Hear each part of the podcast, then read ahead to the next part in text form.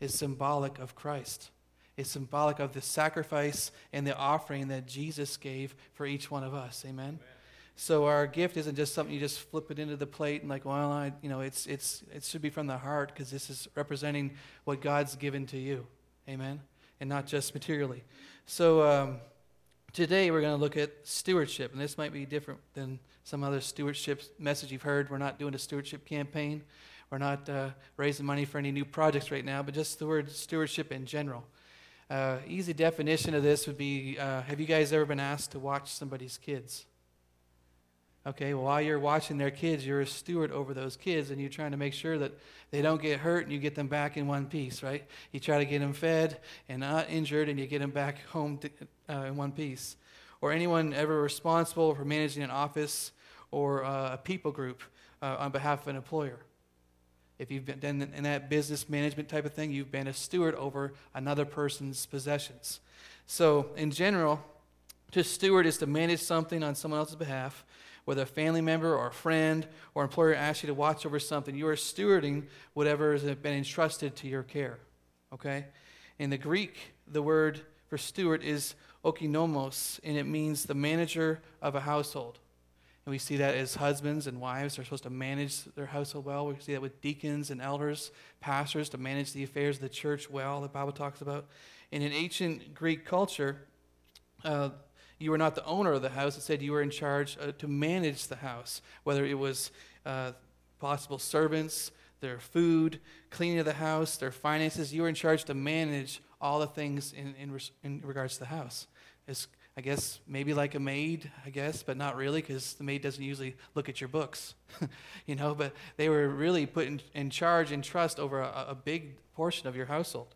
And we see that in Joseph's life. Joseph was put as a steward over Potiphar's house. And the Bible says everything that uh, was put under Joseph's care, God blessed it and caused it to, to multiply. In the same way, I believe that when you steward well what God has given to you, He's going to bless what He's put into your hands and cause it to multiply as well. Amen. You see the example here, and Joseph found a favor, found favor in his sight and served him. Then he made him overseer of his house, and all that he had he put under his authority. And the next verse shows us that everything that was put under his hand, under his authority, was blessed. Okay? And we all like the word for blessing. We all want to be blessed. We all want the increase. But like we talked about the last two weeks, there's things we need to do to partner with the blessing. Amen? And one of them is being a good steward. Okay? So we're going to look at Luke chapter 16 today. That's the main portion of our, our text and sermon is going to come from Luke 16, beginning in verse 1. He also said to his disciples, There was a certain rich man who had a steward, and an accusation was brought to him that he was wasting or squandering his goods. So he called him and said to him, What is this I hear about you? Give an account of your stewardship, for you can no longer be steward. Then the steward said to himself, Sound like the means steward, but it's not steward, it's steward. it's a steward little bit. Anyway, then the steward said to himself, What shall I do? For my master is taking the stewardship away from me. I cannot dig. I'm ashamed to beg. I have resolved what to do, that when I am put out of the, of the stewardship, that, my, that they may receive me into their houses. So he called every one of his master's debtors to him, and said to the first, How much do you owe my master? And he said, A hundred measures of oil. So he said to him, Take your bill, and sit down quickly, and write fifty. Then he said to another, and how much do you owe? So he said, A hundred measures of wheat. And he said to him, Take your bill and write eighty. This is quite the character here, isn't he? Okay? First, he's wasting someone else's stuff. Then, then, he's, uh, then he's fired. Then he starts forgiving debt that doesn't even belong to him, canceling his debts that don't belong to him. This guy was an unjust steward. And uh, he, he, uh, there's a good reason why he was fired. So, um, just to give some context of how much he forgave here, a measure of oil mentioned here is equal to 850 gallons, which would take approximately 150 trees, probably olive oil, was probably what the oil was, roughly 150 trees to make that much 850 gallons. And it was worth approximately 100 denarii, which is not a small number. The other person was a measure of wheat was around 1,000 bushels and represented the harvest from 100 acres of land. So 100 acres. Okay, so that was worth about 2,500 denarii. So it looked like they were forgiven a different amount percentage wise, but actually, money wise, they were forgiven the same amount, about 500 denarii each, which is a lot of money. In Matthew 20, there's a parable Jesus tells about hiring these different guys to work throughout the day. He hires this guy in the morning, this guy in the afternoon, this guy, and in the, when the evening come, came, he, he paid them all the exact same amount. And, you know, the guys hired first were upset. Well, what did he pay them was a, was a denarius, was one denarius, which was worth a day's wage. So these guys are basically forgiven 500 days' wages each. And it wasn't even this guy's money that he forgave them for. So you would think uh, if you were the owner of that household, you'd be ticked about this, right? This guy just gave away 500 days' wages for this guy and that guy. That's a 1,000 days of wages. And it's interesting the response from this, uh, the owner of the house. This verse is, uh, is really confounding in some ways. Verse 8 So the master commended the unjust steward because he had dealt shrewdly. For the sons of this world are more shrewd in this generation than the sons of light. Very interesting verse. I've read that verse, I can't remember how many times, and every time I've read it, I go, What? what? you commended him. Okay? Now, uh, the word shrewdly means intelligent, wise, or prudent. So he thought he handled something intelligently, wisely, prudently. So the master here clearly is God, and God is commending this man for his wisdom. Now, I don't, clearly, this is illegal, what, what happened here, right? He's tampering with the guy's books. He, he's already was wasteful, was fired. This is not his stuff. So, what did God commend him for in this, in this unjust stewardship? Is that me doing this noise, or is that something else? It was my boom, boom, boom, boom, boom, my voice. All right. So, uh, God is saying that it is, it is, it is wise to deal is God saying that it is wise to deal fraudulently with your employer's stuff or to embezzle? Is that what the message is teaching here? No, that's why it's so confusing, right? Like, clearly, this is all through Scripture, this is not good to embezzle, to steal from people. Plus, the verse called him an unjust steward. So, what is the wisdom that the sons of the world have, but the sons of light are lacking in? Isn't what he said? The, I believe the answer is found in the next verse, verse 9. It says, And I say to you, make friends for yourselves by unrighteous mammon, that you, when you fail, they may receive you into an everlasting home. What he commended him for was that he used money, even though it wasn't his own money, he used money to make friends, and he thought that was wise. Now, this owner is so rich that 500 days here, 500 days there wasn't a big deal to him. And it wasn't like he was applauding what, how he had stolen and lied and cheated and things like that. But he did recognize the guy's wisdom. And isn't it interesting how God, we, in our lives too, we can see faults and faults and faults, but God sometimes he just focuses on the good. He's got this divine editing of how, even with, you see it in Abraham's life, you see it in Moses' life. You read the stories, then you talk about the New Testament, they always talk about like they're these perfect people. And you go back and read them, it's like, that wasn't what I remember Sarah said or Abraham did or whatever. And God has a way of when He forgives you, He forgets. He doesn't bring it up again. It's not brought over even into the New Testament when He talks about Abraham and Sarah. So, Jesus is saying here, He wants us to use our money to make friends. And I'm thinking, even our unchristian people to be friends. And we use our money to help make friends that are non saved.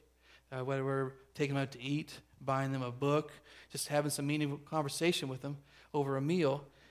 Part of the reason why we have money is for the king and the kingdom. Amen? And so it's for the king and the kingdom. We're going to have, at some point, need to reach out to people that don't know the king and introduce them through relationships. And we're going to take some of our money to do that. So that's what he was commending him for. Let me go on to, uh, and then it says, uh, these friends that you are going to be your welcoming party when you get to heaven. That's kind of cool. Amen. Or we're going to verse 10. It says, He who is faithful in what is least is faithful also in much. And he who is unjust in what is least is unjust also in much. And the least there is, we're talking about money. Therefore, if you have not been faithful in the unrighteous mammon, that's money, you, who will commit to you true, who commit to your trust tr- the true riches? And if you have not been faithful in what is another man's, who will give you what is your own? No servant can serve two masters, For either he will hate the one and love the other, or else he'll be loyal to the one and despise the other. You cannot serve God and mammon, or God and money. You cannot have two masters. You cannot be uh, God be your master and money cannot be your master at the same time. Either you're going to love the one or you're going to hate the other. And we're not called to love money, right? The Bible says the love of money is the root of all evil. We're called to love God. So he calls these things the least, referring to money. So in this these 13 verses there from Luke 16, I see three different types of stewardship uh, mentioned here in those verses. The first one is uh, stewarding what is someone else's, stewarding what is yours, and stewarding what is God's. Okay? And we're going to look at each of these uh, briefly here. In Luke, verse 12, it said, And if you have not been faithful in what is another man's, who will give you what is your own? If you can't be faithful with what belongs to someone else, how is God going to trust you to, to your own stuff? Okay? I know this guy, um, you, mo- many of you guys probably know him too, but he uh, rents homes and houses, he's a landlord. And he told me uh, different times when, when they move out, sometimes they just trash the place. This one, one people that one group that moved out took all the copper pipes out of his whole house. I mean, it was a hot water boiler, and they heated the house with copper pipes. So every copper pipe, upstairs, downstairs, the whole place, they cut out and turned it for scrap metal. Now, I'm telling you that you're not going to get much money for that. You're going to get a little bit from dirty copper. But I mean, but anyway, he comes in to rent to the next guy, and he has to put all the money in to, to fix the whole thing up. Clearly, this guy was not being faithful in another man's possessions. Amen. Uh, when you move into a place, you live there, a place where you're renting, that place should look better when you move out than it did when you moved in. That represents Christ, not a slouch, a lazy slacker. Okay? If you have to make improvements and pay for it out of your own pocket, you should be willing to do that in order to bless the family that you're renting from. And God sees what's given in secret. He says he'll reward you openly, doesn't he? Uh, if we borrow something, it should be returned in the same condition or better than it was when we borrowed it. Amen? And if we damaged it when we borrowed it, we should replace it with another one. Amen? I'm just being some real practical stewardship because I'm telling you, people don't know this stuff.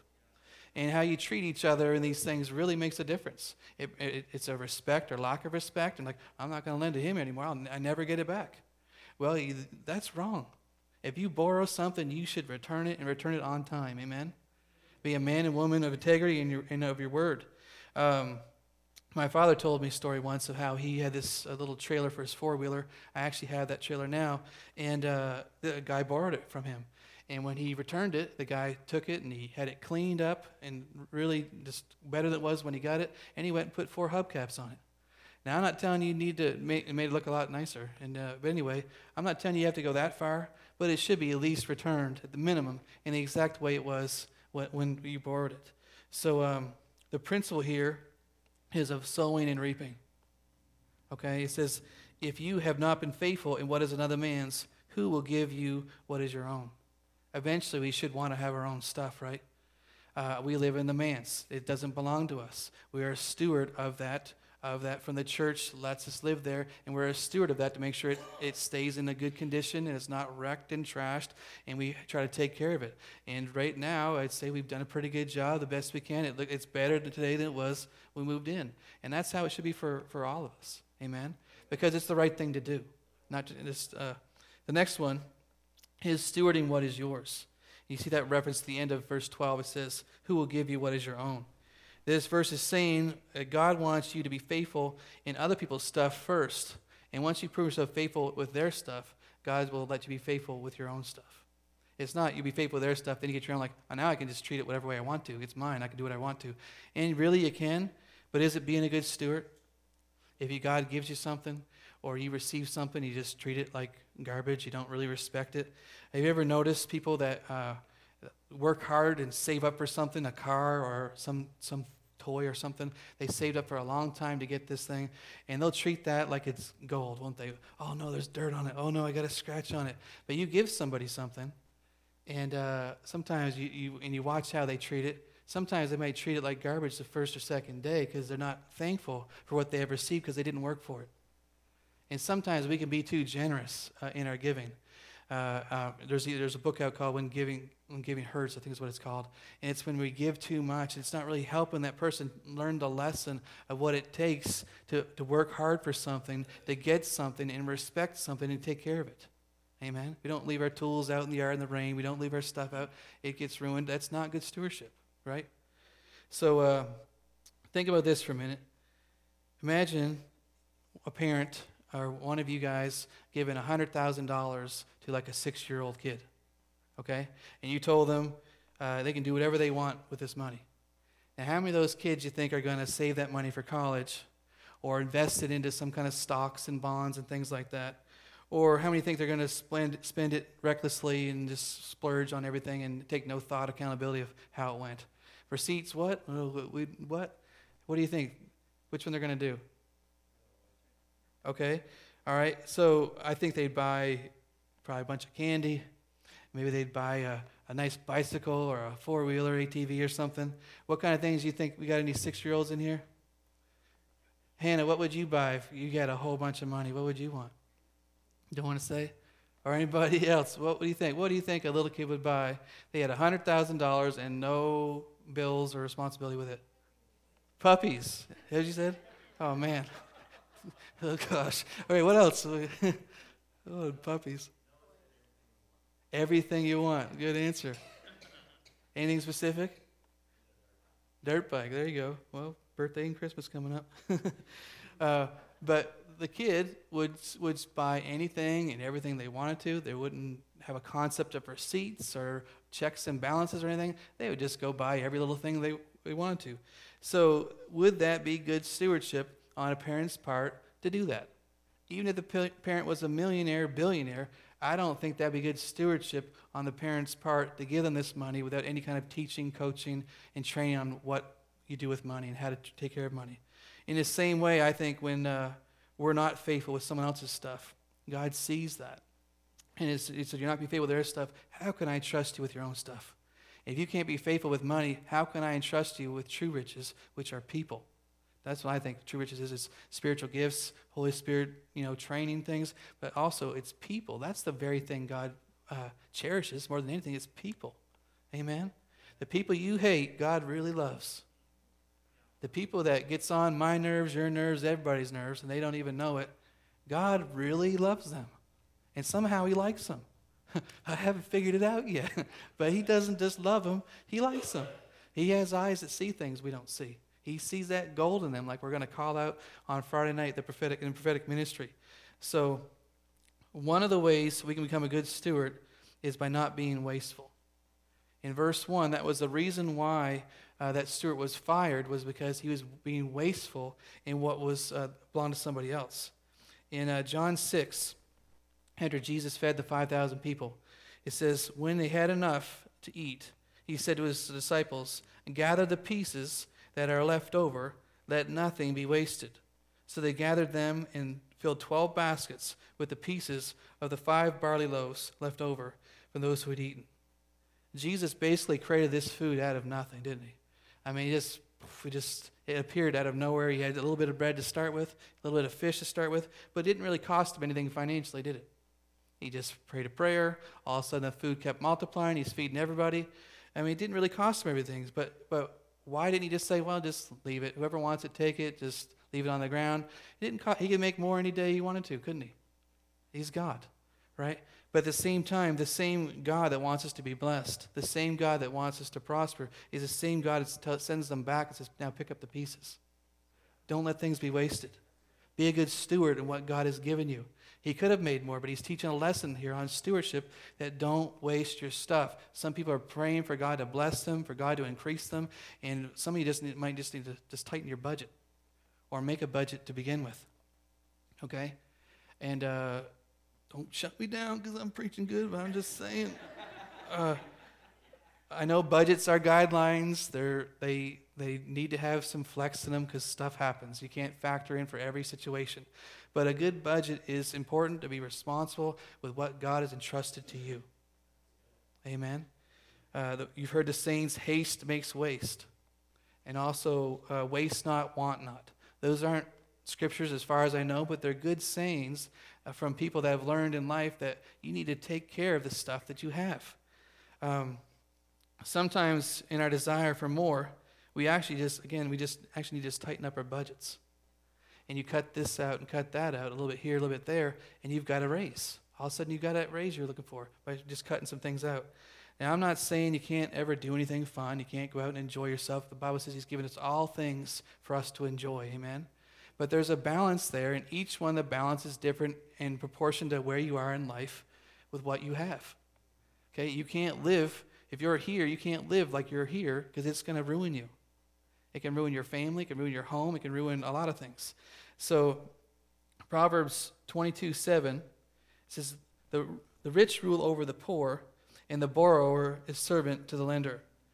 So, when we live above our means, basically we're end up paying, we're end up borrowing this money from somebody else, either credit card or bank or loan, and they're going to charge you interest to pay that back. And that interest is going to take you months, years, decades, we don't know, depending on if it's a house or whatever you borrowed, to pay back. And God, the best way to do it, and we can't all do it this way, it's not a sin to, to, to borrow, so it's not, a, it's not a sin to lend, so it's not a sin to borrow, okay? So I'm not saying it's a sin, but it's the best way is to pay for stuff in cash, isn't it?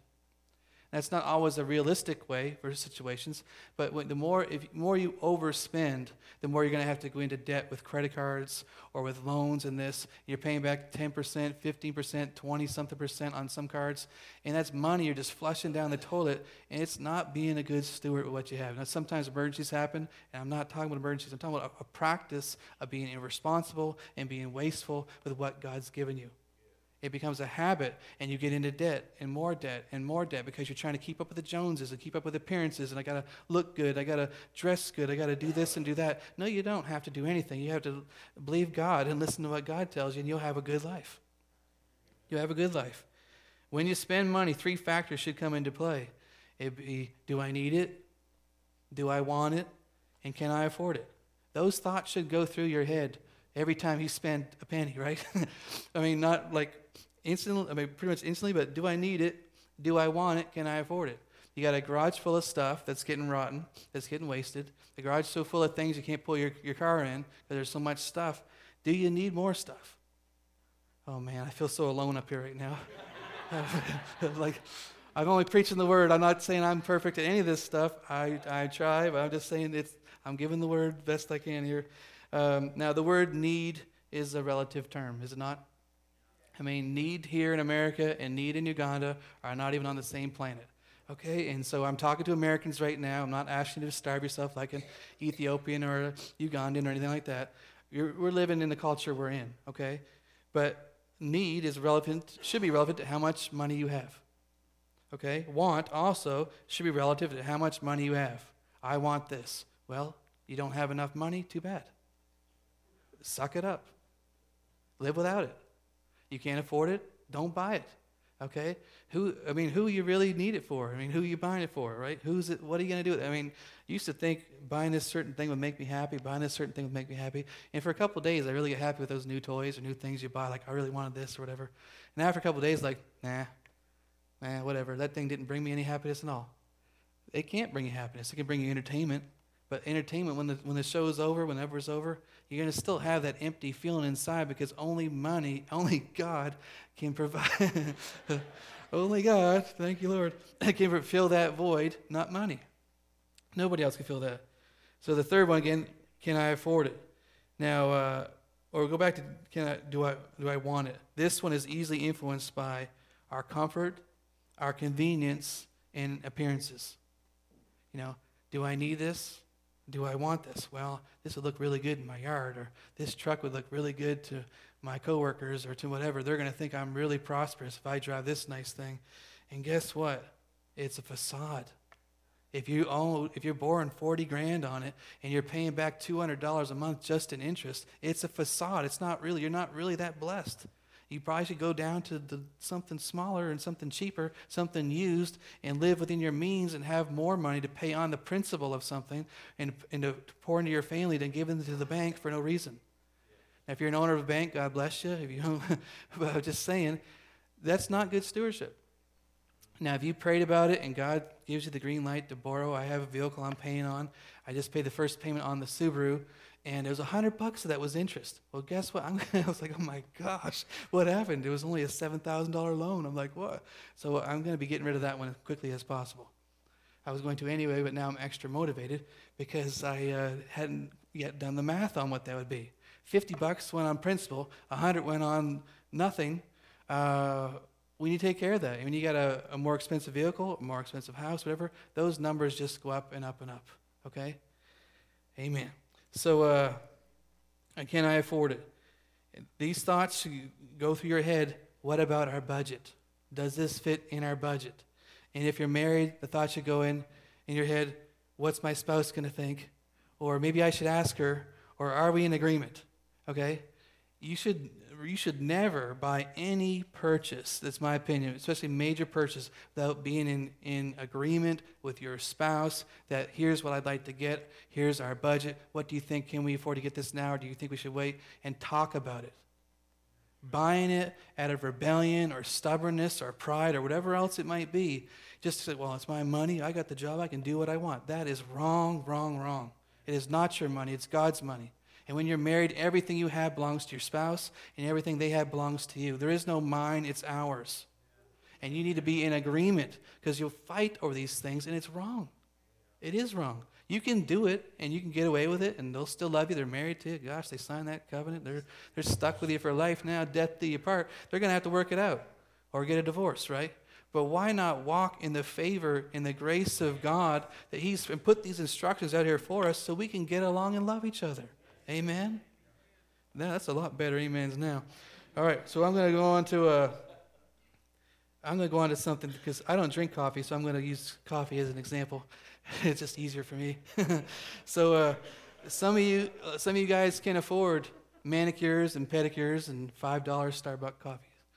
You know, even though they're really a non-family organization, they're anti-Christian organization. Just saying. But uh, I'm sorry if you like Starbucks, but that's where your money's going to. I'm just telling you. And I'm, I'm not saying you can investigate every company on the planet to figure out where your money. I'm not saying that, but Starbucks has made it very clear how they feel about family and how they feel about Chick fil A and how they feel about stuff like that.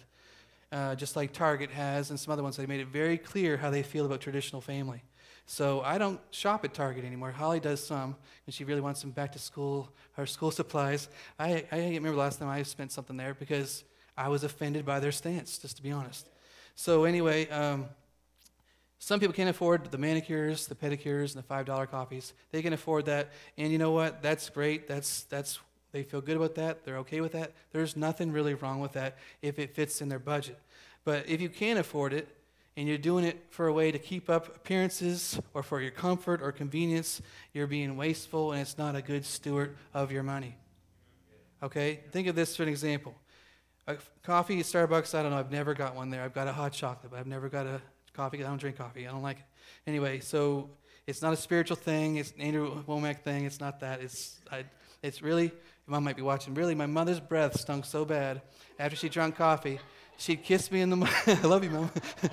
she kissed me in the morning when I was going to catch the bus, and her breath smelled so bad of coffee. I was like, I will never drink that stuff in my life, and I just, I just never have. I just don't like it. So, I know, mom, that was a long time.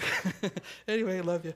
Okay, so. Um, so if you went to Starbucks, you know, five days a week, you spent five dollars on coffee. All right, that's twenty-five dollars a week. $100 a month. That's 1,200, technically $1,300 a year on coffee. That would pay most of you, It would pay for your, uh, your tax payment of your property tax on your bill, on your, on the house you own, just by not getting the, the coffee. $1,200, $1,300, depending on what size house and what you, kind of loan you have, that'd probably pay for your property tax bill. Every year they have to save up for, you know, to pay that, that we hate giving them that money. It's like, what do I, I already own this land. Why am I giving them this? Yeah, that you'd have enough just for not drinking that coffee. And you know, and some people go there more than once a day. I know a guy, he doesn't live around here. I think he lives in Knoxville area, I think. And he goes two or three times a day. Uh, they know him by name. They recognize his voice as he comes through the drive-through, and they know what he wants. I, I was just like, you didn't know anything. Yeah, I said hello. They knew me. Like, come up and here's your order, sir. And I'm like, wow. I'm like, he, he has a, a, Starbucks credit card or whatever else, gift card or whatever it is. And uh, that guy can't afford it. I don't know if his body can afford it, but he can, he can afford it financially. But uh, is it good is it good stewardship for him? I guess it probably could be for you. If you can't afford those things you shouldn't be doing those things. I don't care what name brand it is. I don't care if it's starbucks nike converse whatever the thing is. If you can't afford it you shouldn't go there. Okay? All right. Praise the lord. All right. Um, so in steward, stewarding what is yours? Before you go praying for more the question is are you taking care of what you already have are you taking care of your house, your car, your possessions, your budget? God is absolutely the God of increase, but He's also the God who collects the leftovers so nothing is wasted. He's both. Okay, He's both. All right. Next one is stewarding what is God's. It's from verse 11. Therefore, if you have not been faithful in, in the unrighteous mammon, who will commit to your trust the true riches? In this verse, God, God, calls money unrighteous mammon. In another verse in this we just read, calls it the least of all things to be trusted with. And then a couple verses later, he calls it the love of money detestable in God's sight. So, how we deal with money is a big deal. It's a big deal to God, okay? So, God wants us to be faithful in what is least so he can entrust you with more. His heart for you is the more, okay? But you have to be faithful with what you have right here, and he will entrust you with the more. Amen? If you can't be faithful with a dime, he's not going to give you the, the, the, the dollar or the hundred dollars or whatever. So, we've already looked at God's heart towards tithes and offering. But do you know that He is being generous for only asking for a portion of your income? He is being very generous and only asking for that. You live on this planet and you don't pay rent. He made this place. The water you drink, the air you breathe, He made it all. We don't pay, we're not paying Him anything. In Proverbs 24 1, it says, The earth is the Lord's and everything in it, the world and all who live in it. They belong to God. So the world belongs to him, the planet is his, and the tithe belongs to him. That's when he says, Bring the tithe to my storehouse, not give the tithe. You can't, you have to bring it because it's not yours. If, you, if you're giving it, it belonged to you. But he didn't say give it, he said bring it. I've entrusted you with something that's not yours. You have it, but it's entrusted to you. It doesn't belong to you. Bring it to the church. There's food in my house. Okay? This is not supposed to be an option. It's not supposed to be a, is tithing for today and all that kind of stuff. No, it belongs to God. It's His. It, it's His. It's why we, why we do it. I'll give you an example. Uh, John and Christy pay our boys for cutting the grass over here at the cabin. And uh, we, we do that, well, every once in a while. it has been a little while, little while but anyway, uh, usually when it's time to pay, John usually pays me at church on Sunday. He usually gives me the money, then I give it to the boys when we get home, depending on who cut the grass. And you know, never one time have the boys said, "Hey, Dad, thank you for that money." That was really great of you give it to me. You know why? Because it wasn't mine. It wasn't mine. John gave it to me, or Christy gave it to me, then I gave it to them. Uh, so, in the same way, when you bring the tithe, you shouldn't be expecting this big thank you from God. It was His anyway. It was already His. It belongs to Him. All right? You've just been entrusted with it, and God has handed this to you and asked you to bring it to the storehouse. Okay? So, uh, like Joseph, we have all been made stewards of God's possessions. And how we handle those things is going to be a factor in how he releases his blessing into our life. We put too, way too many things under the sovereignty of God when the Bible clearly gives us instructions on how to handle finances, how to do this, how to do that. And if we don't do it, then we, we cry and get uh, upset, like, why hasn't God blessed me? No, He has blessed you. He has blessed you, and you be faithful with what He has given you, He will bless you with the more. But you first must be faithful with the little, or He'll trust you with the more. And the more is more than just money, the more is trusting you with people, with, uh, with uh, spiritual gifts, with uh, speaking in people's lives, relationships. That's the true riches of life. Amen? True riches of life isn't money. You're not going to bring it to heaven with you Of course, you want to be comfortable here and have good stuff here, but true riches are relationships with God and relationships with each other, with family. Amen? So, uh, you might hear someone say, My power or my strength of my hands have produced this wealth for me. I worked hard for this. I did this. I deserve this pay. All right, but verse 18 of Deuteronomy 8 says, But remember the Lord your God, for it is He who gives you the ability to produce wealth. You could not do anything that you do without God's ability giving you that grace to do it. Even breathe, walk, talk, or anything. He gave you that ability. Remember, it's He that gives you the power to produce wealth. Amen? Every one of us. C.S. Lewis in Mere Christianity wrote Every faculty you have, your power of thinking, or the moving your limbs from moment to moment, is given to you by God. If you devoted every moment of your whole life exclusively to His service, you could not give Him anything that was not, in a sense, His own already. How could we ever outgive God? Amen? It's impossible. So, guys, God wants us to be faithful and good stewards of what He's entrusted to us, what, what, uh, what belongs to somebody else, what belongs to you, and what belongs to God. And if we will be good stewards of what God has given to us, God is going to pour out more blessing into your life. Amen? He who's faithful with little will be entrusted with much. Okay? Do you want the much? Well, then be faithful what you have. Amen? Amen. I thank God for what we have. Amen. Amen. God has blessed everyone in this room, but the more is on the other side of your obedience. The more is on the other side of your stewardship. You can pray all day, but if you don't change some things, if, especially if God's instructing you to change some things, you're, you're, you're missing it. Okay? Amen.